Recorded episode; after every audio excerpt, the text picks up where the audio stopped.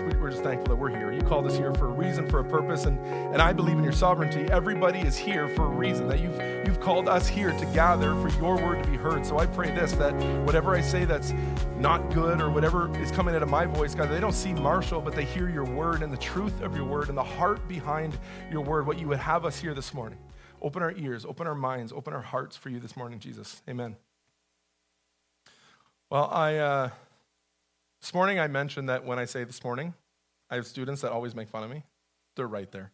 So it's, it's hard sometimes because you always say this morning because we're talking about this morning. But so they were counting it this morning, but uh, I'm going to try my best not to. But this morning, um, it's hard. It's just today. Today, we are going to talk about a very difficult subject, one that's a little bit weird. We're going to talk about a woman who has bled for 12 years and that's an odd church topic. But it is such a, a special story. But I'll tell you why we're going to talk about it. In 2020, um, as we began September to, up to 2023, our youth ministry, we went through the Sermon on the Mount. So we went through Jesus' words, Sermon on the Mount. And as we ended and got into 2023, we ended that series, we ended on a tree and its fruit. And if you don't know that very well, it's just basically this. If you are a Christ follower, if you have grafted into the tree, then the natural response is fruit should come out of you. Good fruit. We should see what Christ has done in our lives should come out of us. We should respond to what Christ has done with joy. We should worship Jesus in how we live our life. So, the, the series that we're going into, we started earlier, is called Release Your Worship. And we're asking our students, the challenges to our students, and of course to our church today, is that as we live a life for Christ, we should be releasing our worship. And the question is, what does it look like? How does it come out? What do you do to release your worship? Uh, at the start of the Sermon on the Mount, Jesus says, Let your good deeds shine out for all the men to see so they can give praise to your Heavenly Father. So, if we're followers of Christ and we've been saved, then there should be a response coming out of us. That is the requirement of salvation, is that something comes out of us. There's a goodness, there's a thing that we do, there's a way that we release our praise to Jesus. So that's the question going forward, and that's why I landed on this story specifically. It's a fascinating story uh, we're going to open our Bibles. If you don't have one, in front of you underneath the chairs, there may be a blue Bible. Please, you're welcome to grab that, use it. If you want to take it home with you, we'd love to gift it to you. Not the best Bible, but it's, it's what we got. Um, and if you're opening that, it's page 959. We're going to Luke 8. So crack your Bibles open to Luke 8, Matthew, Mark, Luke chapter 8. We're going to look at this story together.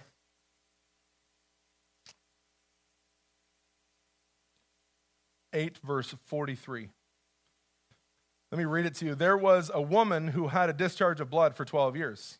And though she had spent all of her living on physicians, she couldn't be healed by anyone. She came up behind him, him being Jesus, she came up behind him and touched the fringe of his garment, and immediately her discharge of blood ceased. And Jesus says, Who is it that touched me?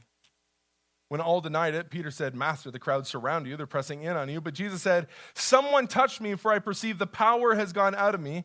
And when Jesus saw, or sorry, when the woman saw that she was not hidden, she came trembling, falling down before him, and de- declared in the presence of all the people why she had touched him and how she had been immediately healed. And he said to her, Daughter, your faith has made you well. Go in peace.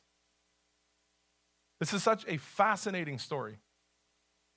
If you think of what the purpose of the scriptures is to point to the, the glory, the holiness, the preeminence of King Jesus, to point us to the, the perfect King of all creation, you would think historically, the way we are, the way people that write history wouldn't put in things like this, stories like this, because we're talking about a lower class person just by her gender in this culture. Just because she's a woman in this culture, she's already lower class. But then we're going to add on to that lower classness. She's also poor, probably homeless, because the text says she's given all of her living away trying to pay for doctors to heal her. So we have this low class woman who's probably homeless, living in poverty. And then we're going to add on something even worse that she's been bleeding for 12 years. Like that's as, that's as low as you can go. And then we have in this, in this text, like it's not, it's not dealing with this massive revolt between Romans and Jews, and Jesus isn't coming in doing this huge miracle that will oversee thousands of people, but instead we see a single woman with a very personal issue. And we see the Spirit inclined to tell us about it. It's so strange that this would hit the scriptures and it's not just in luke it's also in matthew and mark and what i love about jesus is that just that's just what he does he does things that we don't expect. So, in this story, Jesus, just to give us an update of what's happening, Jesus is on the way. If you look a little bit ahead, uh, or, sorry, at the start of this chapter, he's on his way to a guy named Jairus' house, whose daughter, who is 12, is dying. Jairus is the leader of a synagogue. And he has asked Christ to come help. And maybe, and I, I don't even know this, maybe there's something there about his daughter being 12 years old and dying, and this woman having a discharge of blood for 12 years and dying. And interesting enough, we, we could almost bypass this because this story happens right in between when Jesus is walking to Jairus' daughter, who, who actually dies and he raises back to life. Kind of a big deal, not a caveat, but that's another message. But inside of this story, where Christ is walking to heal Jairus' 12 year old daughter from death to life, we have this story of this woman. We, we have this picture of Jesus walking through, and if, if you know, like, towns are small, little pebble roads and the, everything's close, and you can just see the hordes of people. Like you can understand the hordes of people. There's no flat screen TV and satellite te- television where everybody isolates in their homes. They're all outside. They're all aware. They all know. They're all, they're all aware of this Jesus character and what he's doing. I'm sure a lot aren't sure what to believe. I'm sure a lot are angry. I'm sure a lot are excited. But we can go backwards, and I'll just give you a couple things of what Jesus has done up to this point to understand how big this crowd is and what's actually probably going through their minds here. If you go back to Luke chapter 4, you don't have to, but at that point, he had healed many people. He's healed the leper and the paralytic. John the Baptist has confirmed him. John, who's well known, has confirmed him as the Messiah. Jesus has given, has given his incredibly famous Sermon on the Mount, which has Pharisees starting to get angry, starting to know that they don't like this character. He's healed the centurion's servant. He's cast out demons from the demon possessed man. He's silenced the seas. And he's spoken parables to large groups of people. More and more and more. That's just what, what's written. So this story comes when there are hordes of people. Like they know who Jesus is. And in the middle of this, all these people, you can picture it, like clamoring over him, yelling, reaching out, calling, Who is this? Heal me, Jesus, Jesus, Jesus. And then, and then we see that's when this woman enters the scene. And according to culture, this woman is unclean. So that's that's like she she is well aware of her status in culture. She's well aware. She is unclean, and that's like the pervasive teaching of the time. It's a pervasive teaching. It's well known that because of her condition, she is unclean, and not just physically unclean. Of course, a woman in the Middle East bleeding for 12 years, hemorrhaging, is unclean physically. That's a tough scene to deal with. But then she's also, to add it on, ritualistically unclean ritualistically unclean. This is, this is from uh, the Jewish rabbinical law called the Talmud. Maybe it's Talmud, I don't know. You can pronounce however you like. And it's this thing of impure called tuma.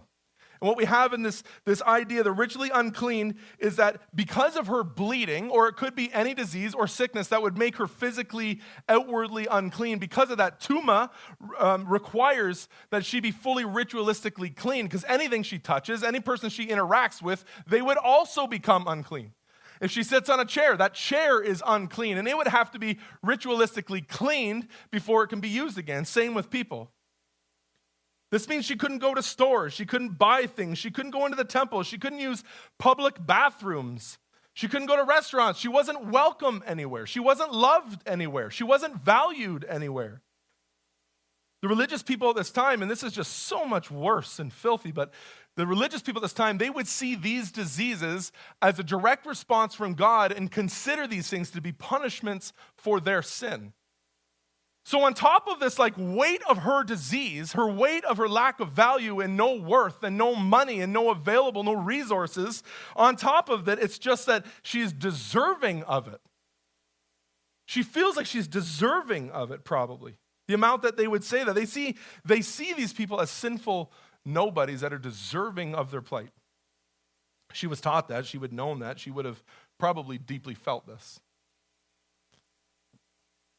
There is um sorry, there's a sect of Pharisees.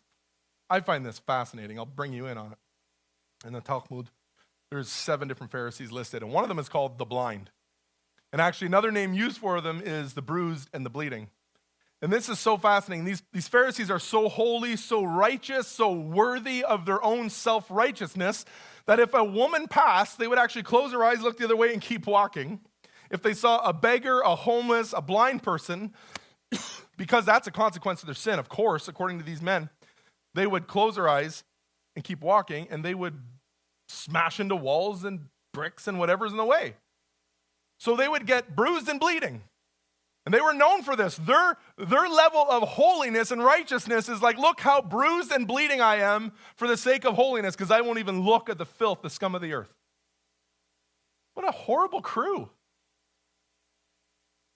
There's probably the Pharisees, the same Pharisees that Jesus was referring to, Matthew 15, 14. He says, So ignore them. They are the blind guides leading the blind. And if one blind person guides another, they're just both going to fall into a ditch. Could be the Pharisees he was responding to. But listen, knowing all this, knowing just this picture, how the religious leaders, how the common people, how they would have viewed her, how the social networks would have isolated her, consider how desperate and hopeless she would have been. Like, put yourself in that. Just think of how desperate and hopeless her plight would be. She spent all of her money. nothing's left. Even, even Luke, who is a doctor, Luke that wrote this is a doctor, he's saying, he seems to allude that her, her cause was incurable. There was no cure for this. No matter how much she spent, she's given everything away. So, in her shame and her position, she doesn't feel like she's worthy of actually walking up to Jesus as Jesus is coming through this crowd, she doesn't feel because of the weight of her sin, because of the weight of her lack of value or her unworthiness, the stain on her life. She doesn't feel like she can just walk up to Jesus and ask for healing. But there's something about this woman, there's something that she, she believes. She believes by faith that Jesus can do something. She just believes it. Now, now I, I, can't say to why. Maybe, maybe she's seen it. Maybe I think probably she's heard of this, this Jesus person. She's aware of it. Maybe she knows some of the prophecy. Maybe she heard John saying, This is the Messiah. Maybe she knows some of the prophecy that Jesus is fulfilling. But all I know is that she believes by faith and she, she desperately wants to get close to Jesus. She's broken, she's hurting, she's unloved, she's unvalued, she's a stain on society. She just, she just needs to get near Jesus. Just as a side note, I'm curious if you have ever felt a little bit like that. Maybe it's a, a, time before Christ. Maybe you're here and you don't, you don't have a relationship with Christ, but this that, that feeling that you're not, you're not quite worthy enough. I know the depths of my sin. And there's like seasons where you're like, man, I'm a wreck. My life's a mess, and I don't feel, I don't even feel like I can walk inside the church. I don't, I don't feel like I can go with my Christian community. I don't feel like I can open the word. I certainly don't feel like I can get on my knees and talk to a, a holy, righteous God when my, my life seems to be like in this disaster zone, a bit, of a, a bit of a wreck. I feel like I might understand a little bit what she feels like. And maybe the church, sorry, apologies, but maybe historically the church has been a little bit like the Pharisees that says, no, you're not, you're not clean enough to come in. You're not ready to come in. You're not good enough to come in. We want you to, to stay out. Maybe that's what the church has done for some seasons. And I feel like, like man, I've been there. I, I feel like I know her shame and I know, I know how she feels about not necessarily wanting to like come in and approach the, the throne, but then she does this fantastic thing. She just does this thing. She's so desperate for healing, so, so desperate just to experience Jesus. She does what is so hard to do. She kind of sneaks up behind him. It's kind of, I would picture it, sorry for the back row, people like the people who kind of just slip in the back row, just want to be unseen, want to be unnoticed. They just want, they just want something. Just want to hear some truth. Verse 44 says, She came up behind him and touched the fringe of his garment, and immediately her discharge of blood was ceased. Like she's so desperate. She feels so unworthy, but she just wants to touch the fringes. Like that, that's even like pulling her unworth. She doesn't even want to touch Jesus. She doesn't want to grab his ankle. She just wants to touch the fringes. And there's something about her faith that says, if I just get near him, if I just get near Jesus, just grab a hold of just the fringes of him that I know he can heal me. And look what happens immediately. Like immediately, Jesus answers an act of faith and, and desperation by a woman who's seen by herself and by everyone around her as unclean. There's this just incredible picture of faith. And here's what I love. Listen, we, I already said that the culture, if she touches a chair, it becomes unclean. She touches you, it becomes unclean. Look what Jesus does, the whole reverse. Jesus says, Touch me and you'll be clean. Like, touch me and I'll take your unrighteousness and I'll make you righteous. He just flips everything. That's what Jesus is so good for. Everything we think in our sinful nature is right and justified. Jesus comes and clarifies, and because of, because of Christ's goodness, she comes clean. 45. Look at verse 45. Jesus says, Who was it that touched me? It's such a peculiar question. Jesus, the Messiah, who just had someone touch him and had 12 years of disease, immediately healed by the fringes of his garment, says, Who touched me? like as though he doesn't know. It seems odd that he would ask the crowd, Who touched me? And Peter is like, Hey, Master, the, the crowds surround you, they're, they're pressing in on you. Everybody's touching you. But Jesus knows the one. He just knows the one, and he's like, no, no, no. I, I perceive, look at 46, someone touched me, for I perceive the power has gone out of me. This is so great. You got to look at 47. There's so much weight in 47. Look down at 47 with me. Verse 47 it says, And the woman saw that she was not hidden. She came trembling and falling down before him, declared in the presence of all the people why she had touched him and how she had been immediately healed. There's so, there's so much weight right here in this, in this part. Listen, the first part, the first thing she does after she touches him, she's been immediately healed. She knows where she is. She's been healed. She knows it. Her very first response is she just trembles before a holy God. She just trembles before a holy God that can take 12 years of illness away like that. And she just face down worships him. In the context of release your worship, in the context of when you've been saved, how are you releasing your worship? How are you acting in such a way that people will know you're saved? Her first thing to do was to come out of the crowd, tremble before a holy God, and worship him. Listen to what she does secondly. This is just awesome. She declares, in front of all the people. Listen, this isn't like I'm going to tell my small group something secret. I'm going to text my accountability partner. I'm going to quietly whisper to a few friends. She declares in front of all the people, the people we just discussed that were hoarding around the Pharisees, the evil people, the horrible people, the awesome people. Everybody was there. She declares in front of all the people two things. Two things. First one, why she had touched him. Why did she touch him? Because she was unclean and desperately wanted to be healed. The first thing she does, she declares, Jesus, you are my healer. You, I, am sinful, I'm unclean, and that's why I reached out. There's this like this, this kind of drawback to 1 John 1:19. If we confess our sins, he is faithful and just to forgive us our sins and cleanse us from all unrighteousness. Just that picture, she's just like, I'm unclean. She stood up in front of all the people and said, I touched him because I was unclean, publicly declaring the sin. And then the second part, so sweet. The second part is just her testimony. And we get caught up with like super long, awesome testimonies of people who lived in the jungles and Africa and caves and then got swollen by whatever happens to them. Those are awesome testimonies. Her testimony was like two words I was immediately healed. Roll forwards. Immediately healed. Her testimony is this I was a sinner, I was unclean, I had nothing, I was unworthy. I, I come to Christ, I reach out desperately, and I'm immediately healed. She just preaches her testimony to everybody that would listen to it. She publicly exposes her need for Jesus in a culture that admits and sees her unclean, and then she testifies to the power of Jesus and how he heals her.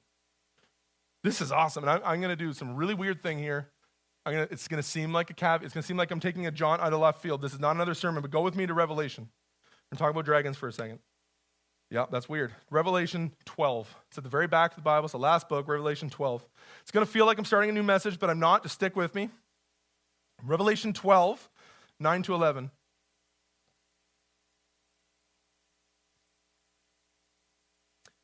I'm going to read here. And the great dragon was thrown down, the ancient serpent who was called the devil and Satan, the deceiver of the whole world, and he was thrown down to earth, and his angels were thrown down to him. And I heard a loud voice in heaven saying, Now the salvation and the power and the kingdom of our God and the authority of his Christ have come for the accuser of our brothers and has been thrown down, who accuses them day and night before God. And they have conquered him. Listen to this. They have conquered him by the blood of the Lamb and by the word of their testimony, for they loved not their lives even unto death. Here's what I'm getting at. Listen, we are at a permanent, current, endless, nonstop war a war with our culture, a war with our families, a war with our sinful nature, a war with our churches, a war with society, everything. We are at this crazy nonstop war. But if we want to slay the dragon, if we want to conquer Satan, if we want to defeat death, our role in it is first, not us, it's the blood of the Lamb, it's Jesus Christ. And the second one involves us, it's the word of our testimony. That's where we jump in. That's where we start preaching what God has done in our lives. What has he done? How did he take you from death to life? What does that look like in your life? What has he done? What are the simple things? And it might be four words. It might be, man, I was healed immediately. Tell your story of what Jesus done. There is weight and incredible power with the story of Jesus Christ, and what he's done in your life. There's so much talk about revival today. If we want a revival, by the way, which is led and sparked by the Holy Spirit, if you want to see one, start telling your testimony. Start telling people that you don't know and people that you know really well about what Jesus has done in your life, how he has changed you, how he has brought you from death to life. There's another story. Again, it feels like a whole different message. I'm not going to do a whole different message. I'm on time. We're good. We're going to look at that just, just for a moment. It's a similar story of a similar woman, the woman at the well, Samaritan woman. So instead of this like physical condition, equally, she was a Samaritan, hated people, she was sexually promiscuous, multiple husbands, unloved, couldn't even go to the well with the rest of the woman, had to go at the worst time of the day, in the middle of the day, to get her water because no one wanted to be near her, see her, talk to her, be part of her life. There's just this, this scene of the woman, and Jesus comes up and just starts to share his love with this woman and starts to call her out in love of her sin. And if you look at John chapter 4 verse 28, this is where it starts to go. I'll read it. It says, Leaving her jar of water, the woman went back to the town and said to the people, Come and see a man who told me everything I ever did. This could be the Messiah. A few verses later, it says, Many of the Samaritans from the town believed in him because of the woman's testimony. He told me everything I did. Verse 42 goes on, it says, they said to the woman, We no longer believe just because of what you said, but now we have heard for ourselves, and we know that this man is really the Savior of the world. She just started to run around town and say, Hey, I'm crazy sinful, but that guy knew it. And he restored me, and he healed me, and he said everything about my life, and he still loves me, and he talked to me, and he found me valuable, and he found me worthy of talking to. And people are like, What? What? So intrigued and so like amazed at what she's saying, they started to believe, and then they go see him. They're like, hey, we don't even need your testimony more It's not just you, but we've heard it. This guy's the savior of the world. Just because she started to tell her testimony. Folks, it's not a testimony that's like really exciting to tell. It's a hard one to tell. Preaching your testimony, telling what Jesus has done, will spark revivals as the Holy Spirit moves through people. There's two like broken, sinful, unloved women, just, just two little women in the middle of history. Just two women that were unloved, unvalued. And they're just shouting out, I was a sinner and Jesus Christ saved me. Listen, the significance of our testimony of what God has done in our lives is earth shattering, it's revival starting, it's dragon slaying, it's hope restoring, church reviving, Christ glorifying, disciple making. It changes everything. Your story changes everything. What Christ has done in you changes everything. We're called to tell everyone, not, not love our life, even unto death, we're called to do it, which means that it's the cost of being ostracized. It's the cost of being mocked, maybe in your work. It's the cost of being rejected. It's the cost of being looked down upon. But Jesus has changed everything in your life. And if you're a Christ follower, we can't not. We have to. That's a response of us. We have to release our worship in such a way that we can teach and preach the gospel about what our hearts have seen. I'm going to go back to the story and just a question why would Jesus call her out? Why would Jesus call her out of the crowd? He, he knew who it was. Why? I think Jesus wanted this. I think he wanted to see this woman's, I think he wanted everyone to see this woman's faith, probably knowing who she was, knowing what she did. I want, I want them to see your faith, and I want them to hear your testimony. I think he calls her out so this woman can know that she is loved, that it wasn't by mistake, it wasn't by accident, that Jesus himself healed her by choice. He wants to publicly show this woman that she is valued, that she has worth, that she is eternally loved by a king. It's because of his healing and his redemption, because of that, she is restored, fully restored, and has worth and value. Jesus isn't, this is even, even better. He doesn't just call her out and say, I want you to tell your testimony. He calls her out and he calls her daughter. Like, like there are Jews right here, rabbis, Pharisees, who won't even look at her. They'd rather bleed than even look at her. They have so little love and value, but Jesus doesn't just look at her. He heals her and then he calls her daughter, saying, You're mine. You're part of my family now. You're adopted into my family. You have the inheritance of a king. Like, that is so sweet. He says, Daughter, your faith has made your well go in peace. He's saying, It's not the energy that you took to get here. It's, it's certainly not my garment that you touched. It's not the good deeds that you're trying to do, but simply your faith in who Jesus is that has made you well. Jesus looks at the unclean. By the way, if you're here this morning and you're feeling that way and you don't know Jesus and you haven't felt the restoration that he brings, listen, he looks at the unclean. He looks at what culture and sometimes churches see as dirty or rejected, and he says, I can restore you. I can restore you. And then I'm going to call you daughter. then I'm going to call you son. Like he calls us daughter and son. He didn't make her, she didn't make him unclean. He made her clean. In response to that, she shares her testimony. What is your response? Christian. By the way, if you are not a Christian here, I'm so thankful you're here. I also want you to know what we're called to do. So if you're sitting on the outside of the faith and you're questioning it, this is what Christ is calling Christians to do. We're called to go and preach the goodness of God in our lives. We're not called to collect money. We're not called to give you robes. We're not called to do anything weird. We are just called to express what God has done in our lives at the cost of everything. So you would hear the good news about how you can be free from your sin. I've heard it said, preach the gospel to yourself every morning. What that means is when you wake up, recognize that I've sinned against the holy God, and because of that, I'm separated from God eternally. But Jesus comes and He has restored and redeemed me, forgiven me, calls me holy, calls me son. Every morning, we should be preaching that to ourselves so we're reminded of who we are under Christ. So when I look at this story, it would be remiss if I didn't preach the gospel. I want to share with you the gospel. How, do, how does this relate to the good news? Here's a story sin. Sin is what separates us from a perfect, holy God. Your sin, my sin, all of our sin, we're sinful. It separates us from a perfect and holy God. Sometimes family, maybe a church, maybe someone makes you feel unworthy or unholy or unrighteous. Maybe you know yourself. Let me tell you, because of our sin, we are unworthy, unholy, and unrighteous. But because of Jesus, we're made holy, we're made worthy, we're made righteous. Like, wow, that's just the gospel story in this one, this one woman who is so desperate to be healed. The whole gospel is wrapped up in one little story. It's, an, it's like an in-between story of, of Jairus and his daughter who's going to die and be raised to life. There's just this like little in-between story. And in that little tiny story, your little tiny lives that you may feel insignificant, the entire gospel is preached. Jesus just does this incredible thing when, when we reach out with faith of who he is, faith that he can heal us. He just does it. And it's immediate. So, one of the questions I have for you today is Do you need healing? Is your heart sinful? Is it desperate?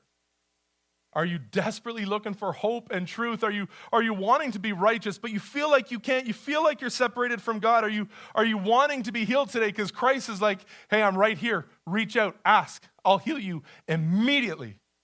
Like you could leave this place saved and alive forever.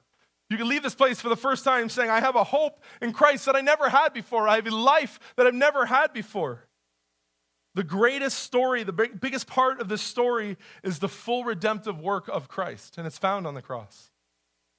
But I also don't want to miss the second part of the story. I don't want to ignore that there is a physical healing in this story. Because our church, we fully believe, be crazy if we didn't, but we fully believe that God restores your heart, heals you, raises you from death to life with, with the sins of your life. He raises you from death to life, but He also physically heals. God heals whoever He chooses and whoever He wants and whoever He would heal. Now, sometimes it's a struggle. You're like, why won't He heal me? But God says, in my time, I'll heal and restore you. But God does heal. And if this morning you're like wrestling with this and you would like to experience prayer and someone pray over you, please come to the front. We would love, we'll have some elder come down. I'll be here. We, we would love to pray with you over healing, but I don't want you to miss this very significant part. She did not need a priest, she did not need a pastor, she did not need a rabbi to go straight to Jesus to get healing. We have full, unconditional access because of Christ's work on the cross, to God the Father to make our case, to plead to God through Jesus. We have that access. So please, if you're if you're not here, you don't come up. When you drive away, please open your heart and just say, Jesus, please come. Please heal me. Please walk with me. You don't need me. You don't need the church to pray and have an open relationship with Jesus, with God the Father. But if you would like prayer this morning, that's something that we would just cherish. We would love. We have pastors here. We would love to pray with you this morning.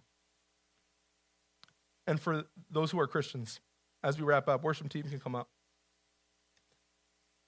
To those who are Christians here, how do you release your worship? Look at this little story of this broken, broken woman. Look at even the, just the brief story we talked about the woman at the well. Look at their, look at their lives. Look at how devastated they were. And look at their response. The response was to use their mouths to preach the gospel to everyone they had access to. She, the, the first, first woman just yelled to everybody there. The second one ran into town and told all the Samaritans. What is your response? What are you doing with your mouth? Are you preaching the testimony of what Jesus has done in your life? Are you actively searching for people to tell the truth of what God has done in your life? Church, Christians, share your testimony. And awkward, if you brought an unbeliever here, tell them your testimony. Now you know why they're doing it. Share your testimony with the world.